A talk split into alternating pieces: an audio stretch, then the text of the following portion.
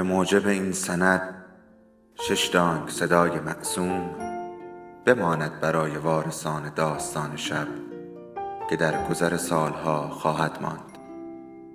ارادتمند داستان شب.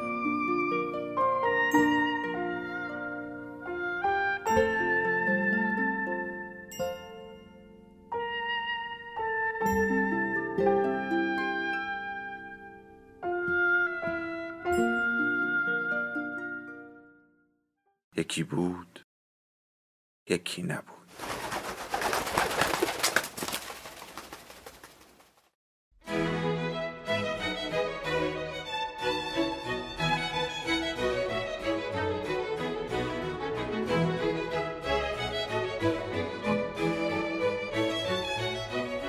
تونی تاکیتانی. اسم واقعیش همین تونی تاکیتانی بود. به سبب اسم و موهای مجعد و صورت خوشتراشش اغلب فکر می‌کردن دورگ است. این موضوع مال بعد از جنگ بود که سربازهای امریکایی بچه های زیادی از خودشان به جا گذاشته بودند. اما پدر و مادر تونی تاکیتانی صد درصد ژاپنی بودند. پدرش شوزابورو تاکیتانی در نواختن ترومپون جاز کمابیش مشهور بود. اما چهار سال پیش از شروع جنگ جهانی ناچار شد به سبب روابط عاشقانه با زنی توکیو را ترک کند. با خود گفت حالا که قرار است از شهر برود بهتر است ترک دیار کند. و فقط با یک ترومبون خود را به چین رساند. در آن روزگار ناگازاکی تا شانگهای را با قایق یک روزه می رفتند. شوزابورو مال و ملکی در توکیو یا هیچ جای ژاپن نداشت که پروایی از دست دادنش را داشته باشد. پس بدون تأسف رفت. گمان می‌کرد اگر بشود گفت شانگهای با اغواهای ماهرانه‌اش بیشتر از توکیو به شخصیتش می‌خورد. اولین بار که خیابانهای مجلل شانگهای را در نور خورشید بامدادی دید در عرشه کشتی بود که به طرف بالادست رود یانگتسه می‌رفت و همین بس بود. شیفته که شهر شد. روشنایی برایش نوید بخش آتیهی روشن بود. 21 سال داشت. بنابراین در خلال نارامی های جنگ از حجوم ژاپن به چین گرفته تا حمله به پرل هاربر و پرتاب دو بمب اتمی بر شهرهای ژاپن سهل گرفت و در کلوب شبانه شانگهای ترومبون نواخت. عرصه وقوع جنگ در جایی دوردست بود. شوزابورو تاکیتانی مردی بود که کمترین نشانی از اراده یا درونگری در رابطه با تاریخ نداشت. چیزی جزی نمی‌خواست که بتواند ترومپون بزند روزی سه وعده غذا بخورد و چند تا زن دم دستش باشند. فروتن و در عین حال متکبر بود. با اینکه خودمحور بود همیشه با دوروبری ها با مهربانی و خوشخلقی فراوان رفتار می‌کرد. به همین علت بیشترشان دوستش داشتند. جوان و خوشقیافه و خوشنواز هر جا می رفت مثل کلاقی در برف به چشم می آمد. محبوبیتش در شانگهای ورد زبان همه بود. شوزابورو تاکیتانی هرچند خودش تشخیص نمی‌داد از محبت به دست آوردن دوستان مفید نیز برخوردار بود با افسران عالی رتبه ارتش ژاپن میلیونرهای چینی و همه جور آدمهای صاحب نفوذ که از مجاری مبهم منافع سرشاری کسب می کردند روابط دوستانه ای داشت بیشترشان زیر کت با خود تپانچه داشتند و هرگز بی آنکه به چپ و راست خیابان نگاهی بیاندازند از ساختمانی در نمی آمدند. او و آنها به دلیل عجیبی فوری با هم دوست می شدند و آنها خیلی هوای او را داشتند. هر وقت مشکلی برایش پیش می آمد با گشاده روی در به رویش باز می کردند. سالها زندگی برای شوزابورو تاکیتانی چون نسیم ملایمی بود. اما خوش استعدادی هم گاهی مایه دردسر می شود. جنگ که تمام شد روابط مشکوکش توجه مقامات ارتش چین را جلب کرد و در نتیجه مدت زیادی زندانی شد. روزهای پی در پی کسانی را که مثل شوزابورو تاکیتانی زندانی شده بودند از سلولشان بیرون میکشیدند و بی محاکمه اعدام می‌کردند. فقط سر و کله نگهبانها پیدا می‌شد و آنها را میکشیدند به حیات زندان و مغزشان را با تپانچه های اتوماتیک میپکاندند. این کار را همیشه ساعت دو بعد از ظهر می‌کردند. تپ تپ خشک و سخت تپانچه در سراسر حیات تنین میانداخت. این بزرگترین بحرانی بود که شوزابورو تاکیتانی به عمرش با آن روبرو شده بود. بین مرگ و زندگی فقط به قدر موی فاصله بود. خیال می‌کرد عمرش در همینجا به پایان می‌رسد اما چشمانداز مرگ او را چندان نمیترساند. گلولهای به مغزش لیک می‌کنند و همه چیز تمام می شود. درد در کسری از ثانیه. با خود گفت این همه سال طبق دلخواه خودم زندگی کردم و با صدها زن خوابیدم. غذاهای خوب زیاد خوردم و خیلی خوش گذراندم. چندان چیزی در زندگی نیست که برای از دست دادنش متاسف باشم.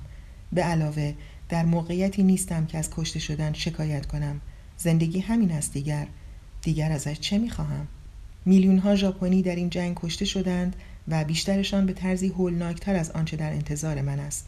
پس تسلیم سرنوشتش شد و ساعتها در سلولش سود زد روزهای پی در پی از پشت میله های پنجره کوچک سلولش گذر ابرها را تماشا کرد و روی دیوارهای کثیف سلول از چهره ها و بدن زنهای متعددی که باشان خوابیده بود تصویرهای ذهنی کشید اما در نهایت معلوم شد که شوزابورو تاکیتانی جزو دو نفر ژاپنی است که از زندان جان به سلامت می‌برد و روانه وطن می شود.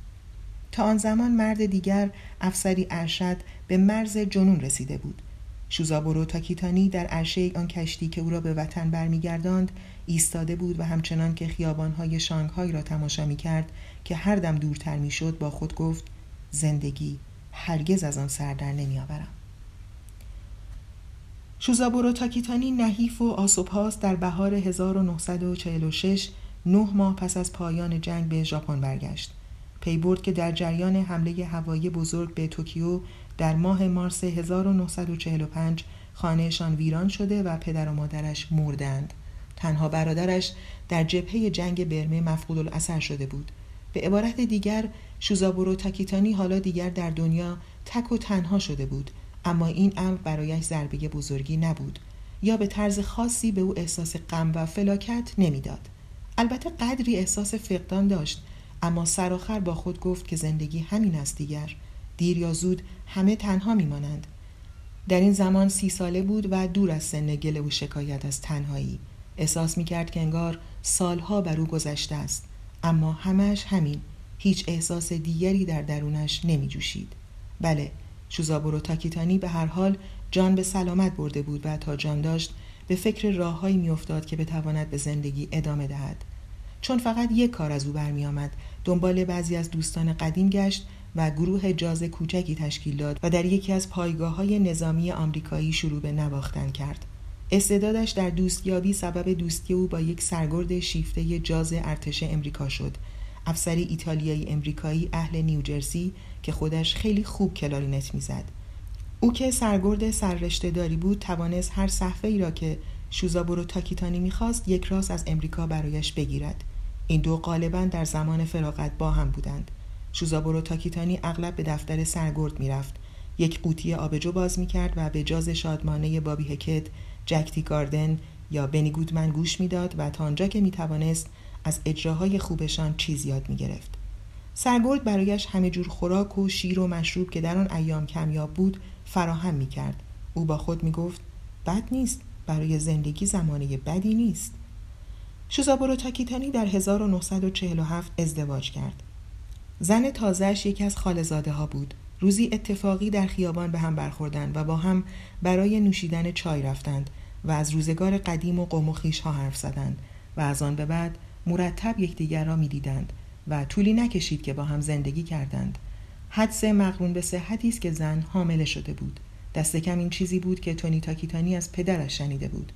تونی تاکیتانی ابدا نمی‌دانست پدرش شوزابورو تاکیتانی چقدر مادرش را دوست می داشت به گفته پدرش او زن زیبا و آرامی بود اما از سلامتی چندانی برخوردار نبود. یک سال پس از ازدواج پسری برایش زایید و سه روز پس از آن مرد و بی سر و صدا و سری جسدش را سوزاندند. نه گرفتاری زیادی کشید و نه رنج درخور اعتنایی را تحمل کرد. فقط در عدم محو شد. انگار کسی پشت صحنه رفته و چراغ را خاموش کرده باشد. شوزابورو تاکیتانی از این حادثه سرگشته بود. از چنین عواطفی احساس غریبگی می‌کرد. انگار به هیچ وجه نمی‌فهمید مرگ یعنی چه و به هیچ نتیجه خاصی هم نمی رسید که این مرگ چه معنایی برایش دارد. تنها کاری که توانست بکند این بود که آن را موضوعی تمام شده تلقی کند. به این ترتیب این احساس به او دست داد که یک چیز پهن دیسک مانند بلعیده که در گلویش مانده است. نمی توانست بگوید چیست و چرا آنجا مانده است. این شی سر جایش مانده بود و ما نمی‌شد به آنچه بر سرش آمده عمیقتر فکر کند. یک هفته تمام پس از مرگ زنش اصلا نمی توانست به هیچی فکر کند. حتی بچه ای را که در زایشگاه مانده بود فراموش کرده بود. سرگرد چوزابورو تاکیتانی را زیر بال و پر خود گرفته و هر کاری توانسته برای دلداری او کرده بود. تقریبا هر روز در بار پایگاه نشخاری کرده بودند. سرگرد به او می‌گفت باید به خودت مسلط شوی. تنها کاری که باید بکنی این است که بچه را باید بیاوری پیش خودت. این حرف برای شوزابورو تاکیتانی هیچ معنایی نداشت اما در سکوت سر جنباند. ولی برایش روشن بود که سرگرد می‌خواهد کمکش کند. روزی سرگرد به او گفت آها فهمیدم. چرا نمی‌گذاری من پدرخوانده پسرت بشوم؟ من رویش اسم می‌گذارم. شوزابورو تاکیتانی با خودش گفت آه پاک یادش رفته بود روی بچه اسم بگذارد. سرگرد اسم کوچک خودش تونی را پیشنهاد داد. البته تونی اسم هیچ بچه ژاپنی نبود اما چون این فکری هرگز به ذهن سرگرد نمی رسید. شوزابورو تاکیتانی به خانه که رسید اسم تونی تاکیتانی را روی تکه کاغذی نوشت به دیوار آویزان کرد و تا چند روز به آن زل زد. هم تونی تاکیتانی بد نیست. بد نیست؟ اشغال ژاپن از طرف امریکا احتمالا تا مدتی طول می‌کشید و یک نام برازنده امریکایی شاید هنوز بعضی جاها به درد بچه می‌خورد. اما برای بچه زندگی با چنین نامی سخت بود. بچه های مدرسه سر به سرش میگذاشتند که دورگه است و هر وقت اسمش را به کسی می‌گفت واکنششان یا حیرت بود یا نفرت. بعضی ها خیال می‌کردند شوخی ناجوری است و بعضی با عصبانیت واکنش نشان می‌دادند. برای دسته ای روبرو شدن با بچه به نام تونی تاکیتانی به معنای سرگشودن زخم های کهنه بود. این تصمیم فقط در دنیا را به روی بچه میبست. هیچ وقت دوست واقعی نداشت اما این قضیه چندان ناراحتش نمی‌کرد. این موضوع را طبیعی می‌دانست که به حال خودش رها شود. این به نوعی اساس زندگی بود. به سن بلوغ که رسید پدرش مدام با گروه نوازندگان در سفر بود. بچه که بود خدمتکاری میآمد که روزها از او مراقبت کند اما در دوره آخر راهنمایی دیگر می توانست امورات خود را بگذراند. برای خودش غذا درست می کرد شبها در را قفل می کرد و تنها می خوابید نه اینکه احساس تنهایی نکند فقط اینجوری راحت تر بود تا اینکه کسی مدام دور برش بپلکد شوزابورو تاکیتانی بعد از مرگ زنش به دلایلی دیگر ازدواج نکرد.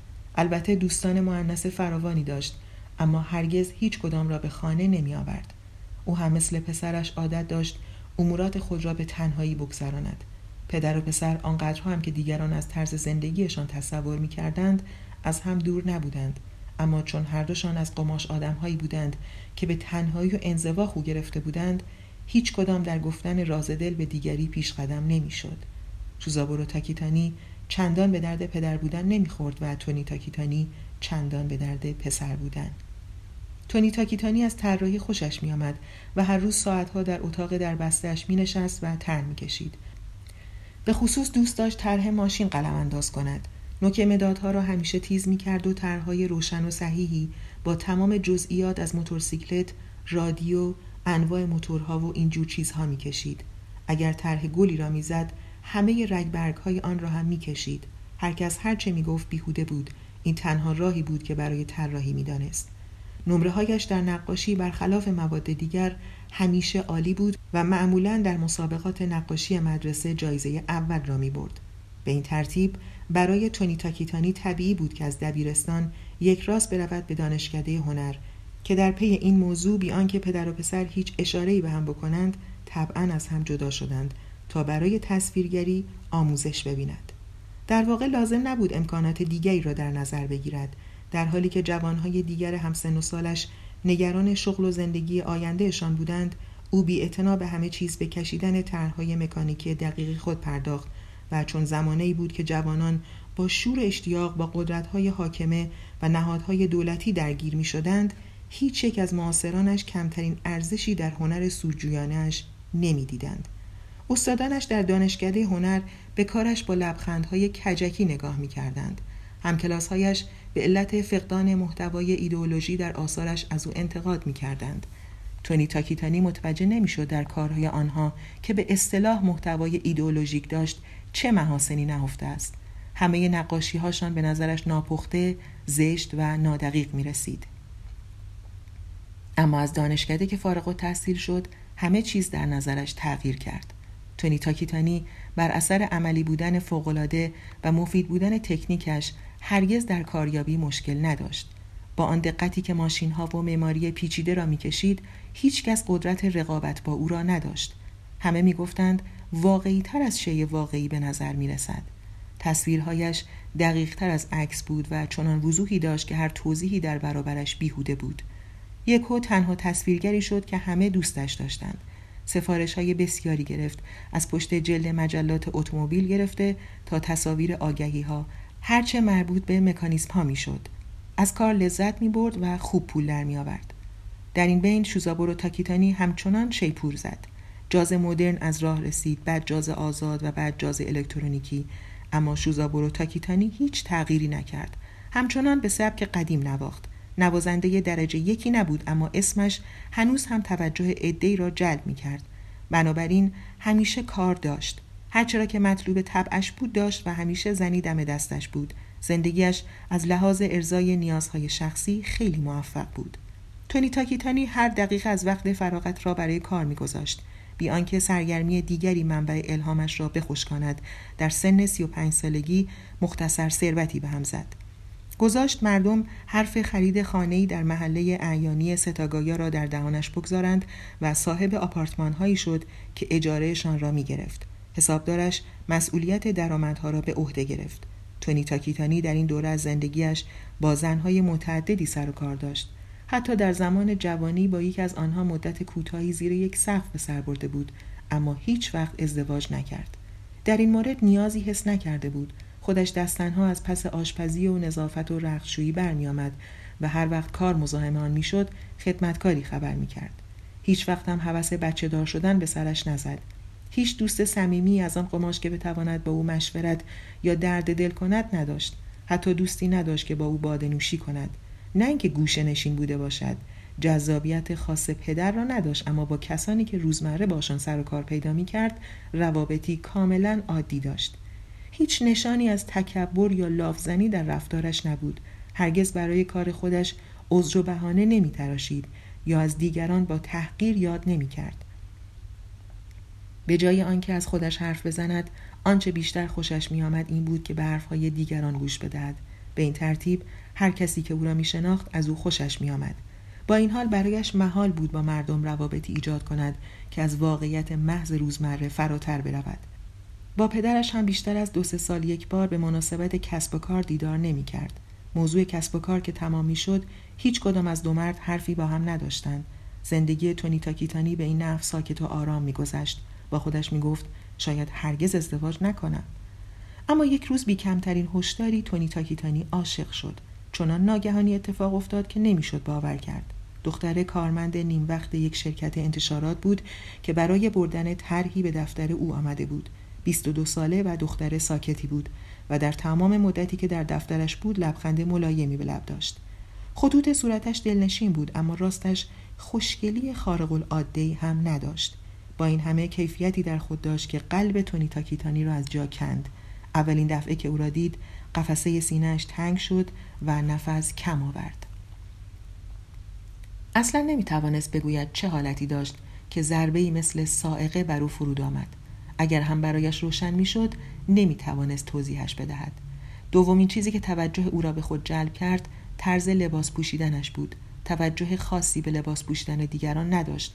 از آن مردها هم نبود که هر تک لباس زنها را به خاطر می سپارند. اما در طرز لباس پوشیدن دختر کیفیتی چنان معرکه وجود داشت که سخت رویش تاثیر گذاشت. یا در واقع می شود گفت تکانش داد. زنهای زیادی دور برش بودند که با ظرافت لباس می پوشیدند و بیشترشان طوری لباس می پوشیدند که بر دیگران تأثیر بگذارند. اما این دختر باشان فرق داشت. چنان طبیعی و متین لباس پوشیده بود که انگار پرنده خود را به دست باد سپرده و آماده سفر به دنیای دیگر شده است. هرگز زنی را ندیده بود که لباس خود را با چنین لذت آشکاری بپوشد. چنین به نظر می رسید که لباسها در تن او زندگی تازه‌ای از آن خود دارند. دختر پس از گرفتن تصویر گفته بود خیلی ممنون و او را برای مدتی سمون بکم سر جاش میخکوب کرده بود. مات و مبهود پشت میز بیکار نشسته بود. تا شب رسید و اتاق کاملا تاریک شد. فردای آن روز به ناشر زنگ زد و بهانه‌ای تراشید تا دختر را باز به دفتر خود بکشاند. کارشان که تمام شد به نهار دعوتش کرد. وقت غذا خوردن کمی حرف زدند. هرچند فاصله سنیشان پانزده سالی می‌شد در کمال تعجب نقاط اشتراک زیادی داشتند که از آن حرف بزنند. در خیلی موضوعات با هم تفاهم داشتند. او هرگز به چنین چیزی بر نخورده بود دختر هم همینطور دختر که اول کمی عصبی بود رفته رفته آرام گرفت و راحت خندید و حرف زد وقتی جدا شدن تونی تاکیتانی گفت واقعا می‌دانید چطور لباس بپوشید دختر با لبخندی ناشی از کمرویی گفت من از لباس خوشم میآید بیشتر حقوقم خرج لباس می شود. بعد از آن چند بار با هم قرار گذاشتند. جای ثابتی نمی رفتند. یک جای خلوت گیر می آوردند که ساعتها بنشینند و حرف بزنند. درباره گذشتهشان، درباره کارشان و درباره طرز فکر یا احساسشان در هر موردی.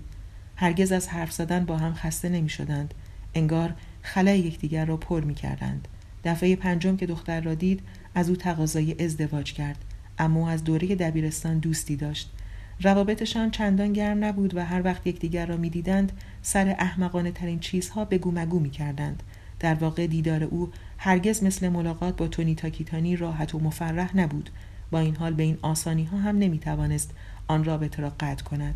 هرچه بود دلایل خود را داشت. به علاوه پانزده سال با هم فاصله سنی داشتند. دختر هنوز جوان و بی تجربه بود. نمی‌دانست این برته پانزده ساله در آینده چه معنایی می‌دهد. گفت برای فکر کردن وقت می‌خواهد. هر روزی که دختر به فکر کردن میگذراند روزگار تونی تاکیتانی تلختر از زهر بود. دست و دلش به کار نمی‌رفت. تک و تنها می نوشید ناگهان تنهایی او بر شانه سنگینی کرد. منبع درد شد.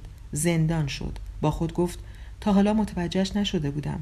با چشمای یسالود به زخامت و سردی دیوارهایی که احاتش کرده بودند ظلم می‌زد و با خود می‌گفت اگر درخواست ازدواجم را رد کند خودم را می‌کشم. پس به دیدنش رفت. و احساس خود را دقیقا برایش شرح داد. گفت زندگیش تا آن وقت چقدر با تنهایی تو هم بوده چقدر سالها را در تنهایی از دست داده و چطور او وادارش کرده همه اینها را دریابد. او زن جوان هوشمندی بود. از این تونی تاکیتانی خوشش آمد. از همان اول خوشش آمده بود و با هر دیدار بیشتر دوستش داشته بود.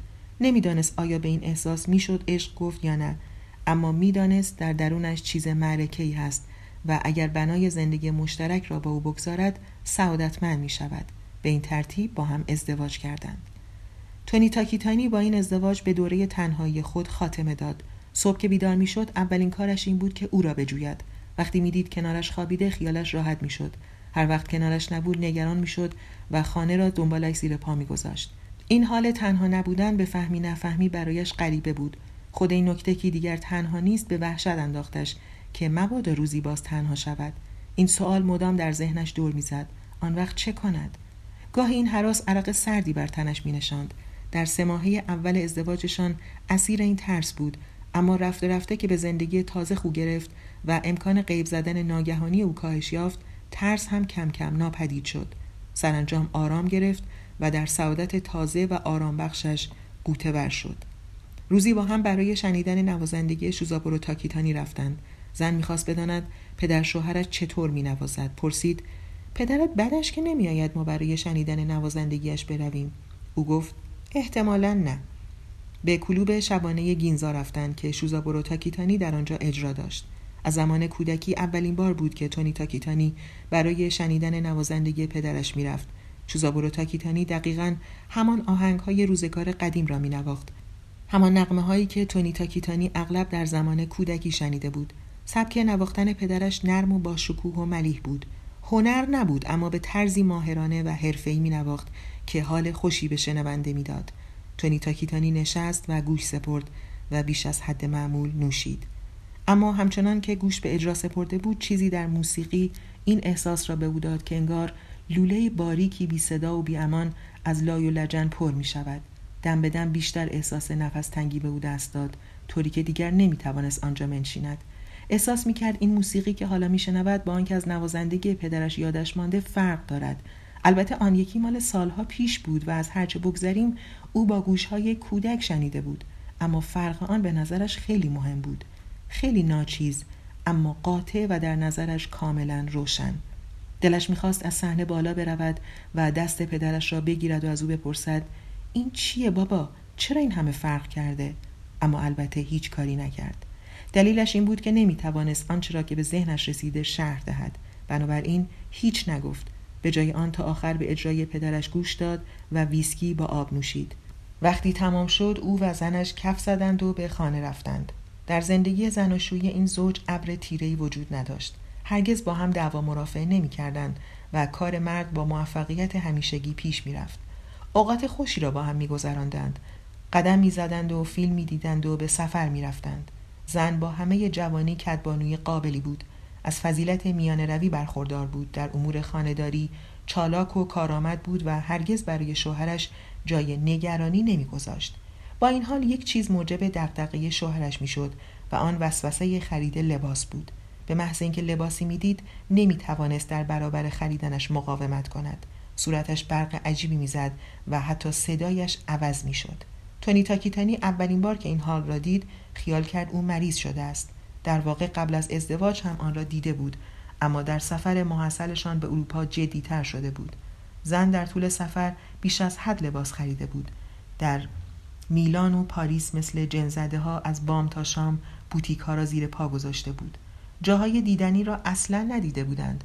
هرگز نه دومو را دیدن نه لوور را. تنها چیزی که از سفر یادش مانده بود فروشگاه های لباس بود.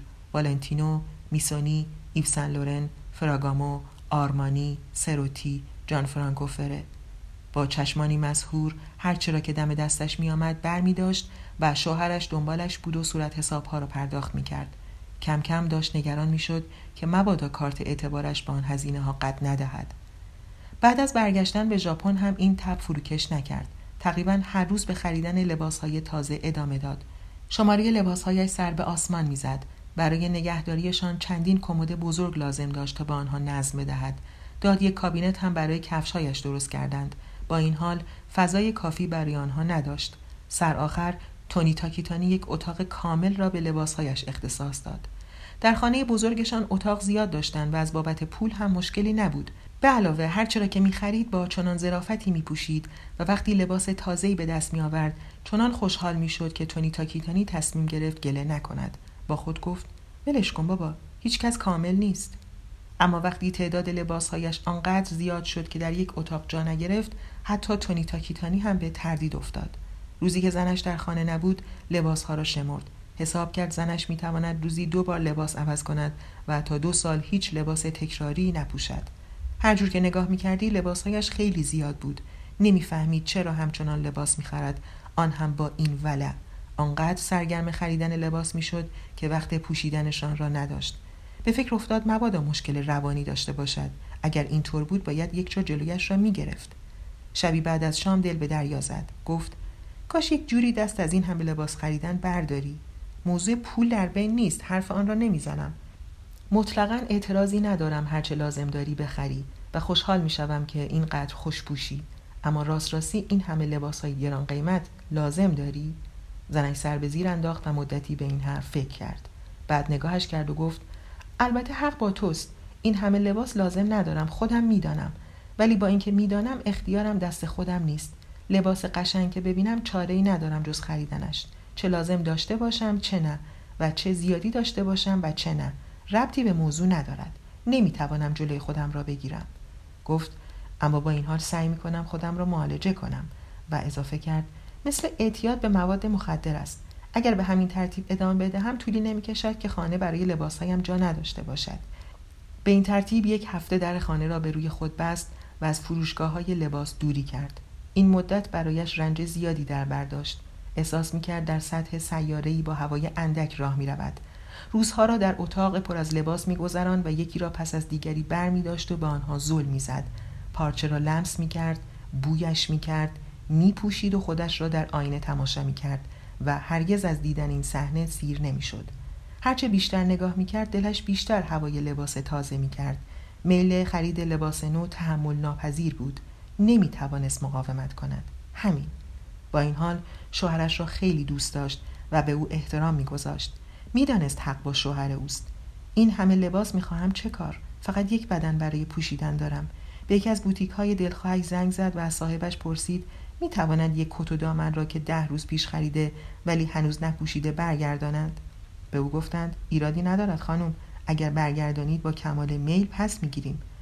لباس را برداشت سوار اتومبیل رنو پنج خود شد و به طرف محله شیک آویاما رفت. آنجا لباس را برگرداند و روی کارت اعتبار گرفت. از آنها تشکر کرد. به عجله سوار ماشینش شد و سعی کرد به هیچ چیز نگاه نکند. بعد یک راست روانه بزرگ راه شد که به خانه برسد. احساس سبکبالی می کرد که لباس را برگردانده است. با خود گفت بله کار درستی بود. به اینها احتیاجی نداشتم. تا آخر عمر کت و پیرهن دارم. اما وقتی با یک رج ماشین پشت چراغ قرمز منتظر سبز شدن ایستاد کت و پیرهن همه ذهنش را اشغال کرد. رنگها برش و بافت همه جز به جز یادش بود. به همان روشنی مجسمش می‌کرد که انگار پیش چشم اوست. دانه های ریز عرق روی پیشانیش نشست. آرنج ها را به فرمان فشرد. نفس عمیقی کشید و چشم ها را بست. بعد که چشم ها را باز کرد دید چراغ سبز شده. از روی غریزه پا روی پدال گاز گذاشت. کامین بزرگی که می‌خواست با روشن شدن چراغ زرد در چهارراه بپیچد با سرعت تمام به پهلوی رنو کوبید. زن هیچی حس نکرد. تونی تاکیتانی با اتاقی پر از لباس سایز هفت و صد و دوازده جفت کفش تنها ماند. به عقلش قد نمی‌داد با آنها چه کند. نمی‌خواست هرچه را که زنش پوشیده تا آخر عمر حفظ کند. بنابراین دلالی را خبر کرد و با اولین قیمتی که پیشنهاد داد به او گفت دست کم کلاهها و دیگر لوازم فرعی را ببرد. جوراب های ساق بلند و لباس های زیر را بسته بندی کرد و در آتشدان باغ سوزاند. لباس و کفش آنقدر زیاد بود که از پسشان بر نمی آمد بنابراین به حال خود رهاشان کرد. پس از تشییع جنازه در کمد عظیم لباس در به روی خود بست و تمام روز را به رج برج لباس ها که همه فضای ممکن را اشغال کرده بود زل زد. ده روز بعد تونی تاکیتانی یک آگهی به این مضمون در روزنامه چاپ کرد. دستیار معنس لباس سایز هفت قد تقریبا 161 سانتی متر کفش سایز 37 با حقوق مکفی و شرایط کار مطلوب. چون حقوق خیلی بالا بود سیزده زن در مصاحبه در استودیو دفترش در مینامی آویاما حاضر شدند. پنج نفرشان به وضوح درباره سایز لباس دروغ می‌گفتند. از میان هشت نفر باقی مانده آن یکی را که از لحاظ اندام از همه به زنش نزدیکتر بود انتخاب کرد. زنی بیست و چند ساله با صورتی بیورش تمایز. زن بلوز سفید ساده و دامن تنگ آبی پوشیده بود. لباسها و کفشهایش تر و تمیز بود اما بی تردید سنش را نشان می‌داد. تونی تاکیتانی به زن گفت کارش هیچ مشکل نیست. فقط باید هر روز از نه تا پنج به دفتر بیایید. طرحها را تحویل بدهید لوازم را برای من آماده کنید و کپی بگیرید. از این قبیل کارها. اما فقط به یک شرط. زنم تازه مرده و کوهی از لباسهایش را برایم گذاشته. بیشترشان تازه یا کم و بیش تازه است. دوست دارم وقت کار چیزهایش را به جای یونیفرم بپوشید. به همین دلیل در آگهی استخدام شرط سایز لباس و کفش گذاشتم. می‌دانم شاید این حرف قدری عجیب به نظر برسد اما باور کنید انگیزه پنهانی ندارم. باید کمی سازگاری ایجاد کنم تا از فشار محیط بکاهم. احتیاج به گذشت زمان دارم و در این دوره دوست دارم شما با لباسهای او دور و برم باشید. مطمئنم به این ترتیب سرآخر عادت می کنم که زنم مرده و رفته. زن جوان لب به دندان گزید و بیدرنگ حواس خود را به کارش گذاشت. همانطور که مرد گفته بود این درخواست غریبی بود. در واقع چنان غریب که زن نتوانست درست بفهمد. فهمید زنش تازگی ها مرده. این قسمت را هم فهمید که لباس های زیادی به جا گذاشته. اما این را خوب نمی‌فهمید که چرا باید لباس آن زن را در حضور مرد بپوشد و کار کند. طبعا فرض می‌کرد چیزی بیش از آن که به چشم میآید در این قضیه نهفته است. اما فکر کرد آدم بدی به نظر نمی‌رسد. فقط کافی بود به طرز حرف زدنش گوش بدهی تا به این نکته پی ببری. شاید از دست دادن زنش لطمه شدیدی به او زده بود. اما از آن دست آدمها به نظر نمی رسید که بگذارد این چیزها باعث شود به دیگران صدمه بزند و سرآخر هرچه که بود به کار احتیاج داشت. مدتها بود که دنبال کار میگشت و بیمه بیکاریش ماه دیگر تمام می‌شد. بعد دیگر نمی توانست اجاره خانه را بدهد. هرگز هم کاری با حقوق به این خوبی گیرش نمی آمد. گفت به نظرم می‌فهمم هرچند نه کاملا گمانم بتوانم کاری را که از من می‌خواهید انجام دهم. اما می شود اول لباس هایی را که قرار است بپوشم نشانم دهید. بهتر از امتحان کنم ببینم اندازه من است. تونی تاکیتانی گفت البته و زن را به خانه برد و اتاق را نشانش داد. زن هرگز این همه لباس را یک جا جز در فروشگاه بزرگ ندیده بود. به علاوه معلوم بود هر تکیش از قماش علاست و پول کلانی بالاشان دادند. در سلیقه انتخابشان هم حرف نبود. آن صحنه چشم را خیره می کرد زن به زحمت توانست جلوی بند آمدن نفسش را بگیرد. قلبش تند و تند به تپش افتاد. با خود گفت مثل کشش جنسی است. تونی تاکیتانی پیشنهاد کرد زن لباسها را امتحان کند و او را در اتاق تنها گذاشت. زن خود را جمع و جور کرد و چند دست لباس را که دم دست آویزان شده بود به تنش امتحان کرد. چند تا کفش را پا کرد. همه چیز اندازه بود. انگار برای او درست شده بود. لباسها را یکی پس از دیگری به دست گرفت و تماشا کرد. انگشتها را روی پارچه دواند و بوی خوششان را به مشام کشید. صدها لباس قشنگ رج به رج آنجا آویزان بود. طولی نکشید که چشمهای زن پر از اشک شد. نتوانست از گریه کردن خودداری کند. اشکهایش همچنان روان بود. هیچ راهی برای جلوگیری از اشک ریختن نبود.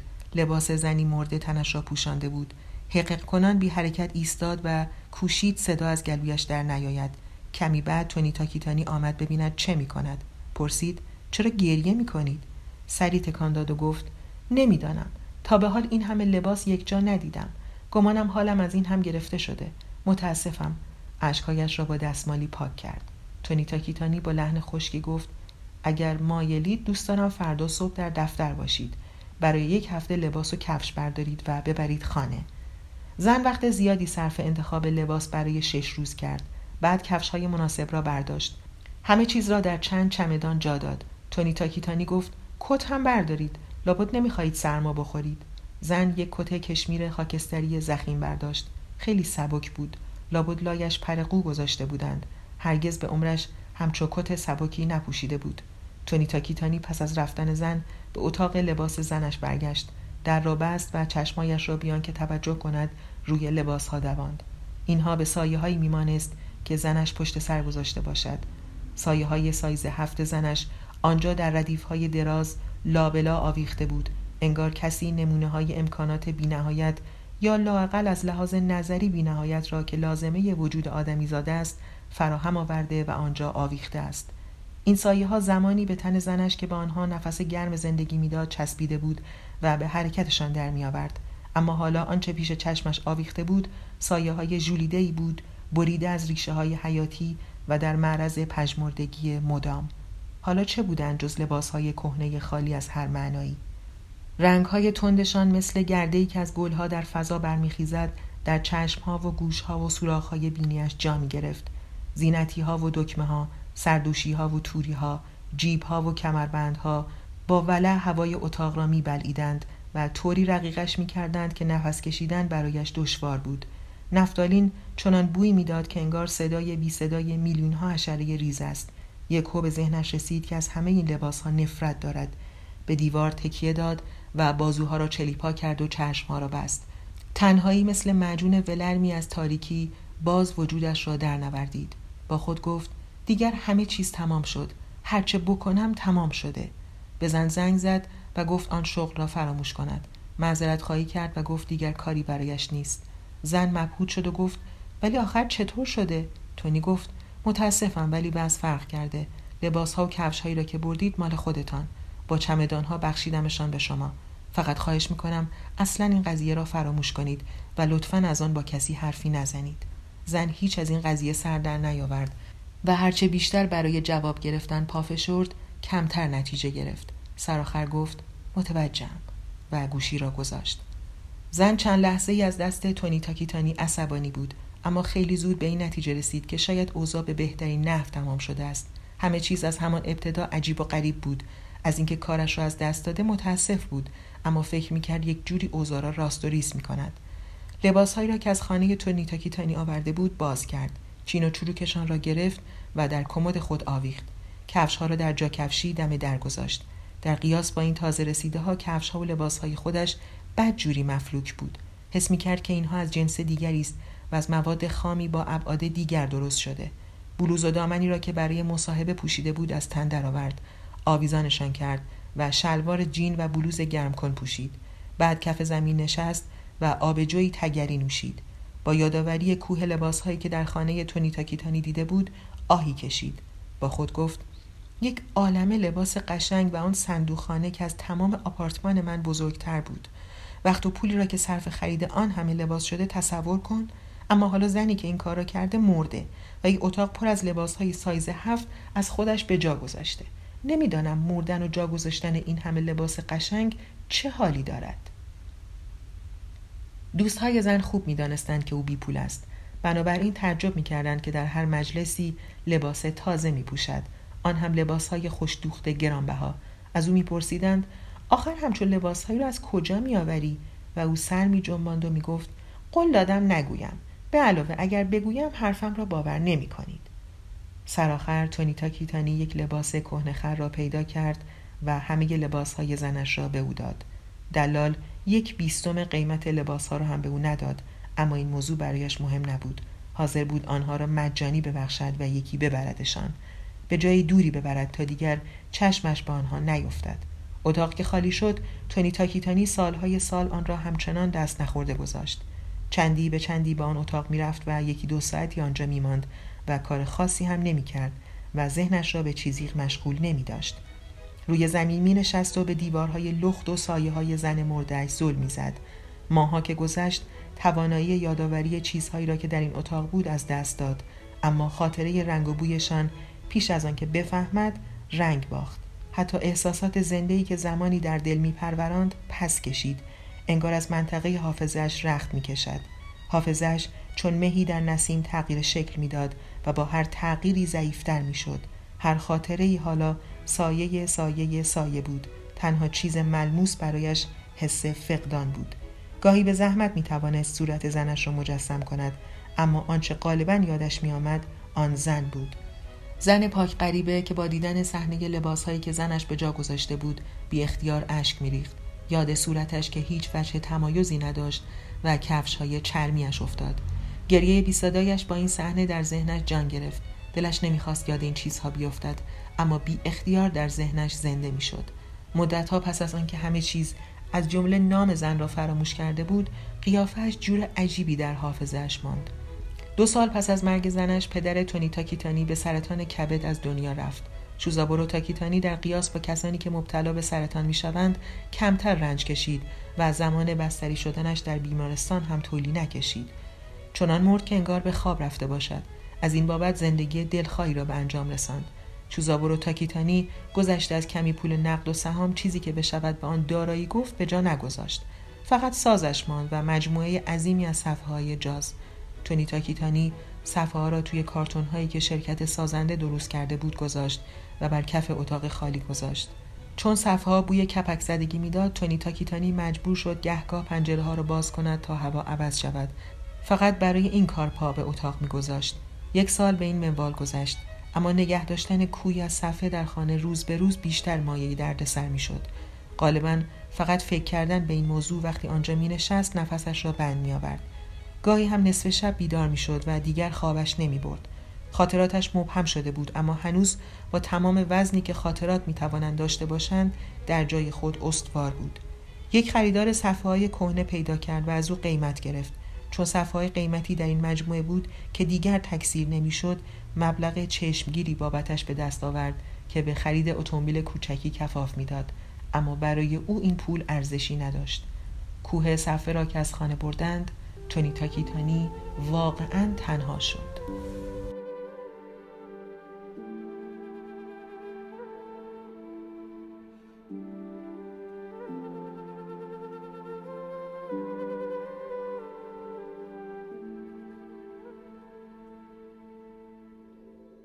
داستان شب بهانه است. برای با هم بودن دور هم نشستن. شنیده شدن.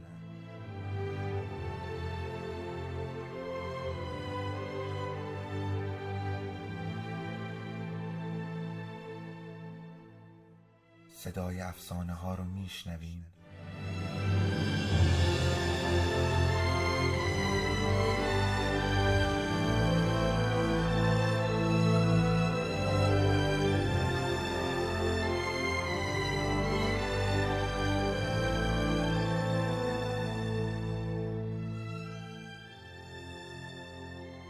Donc...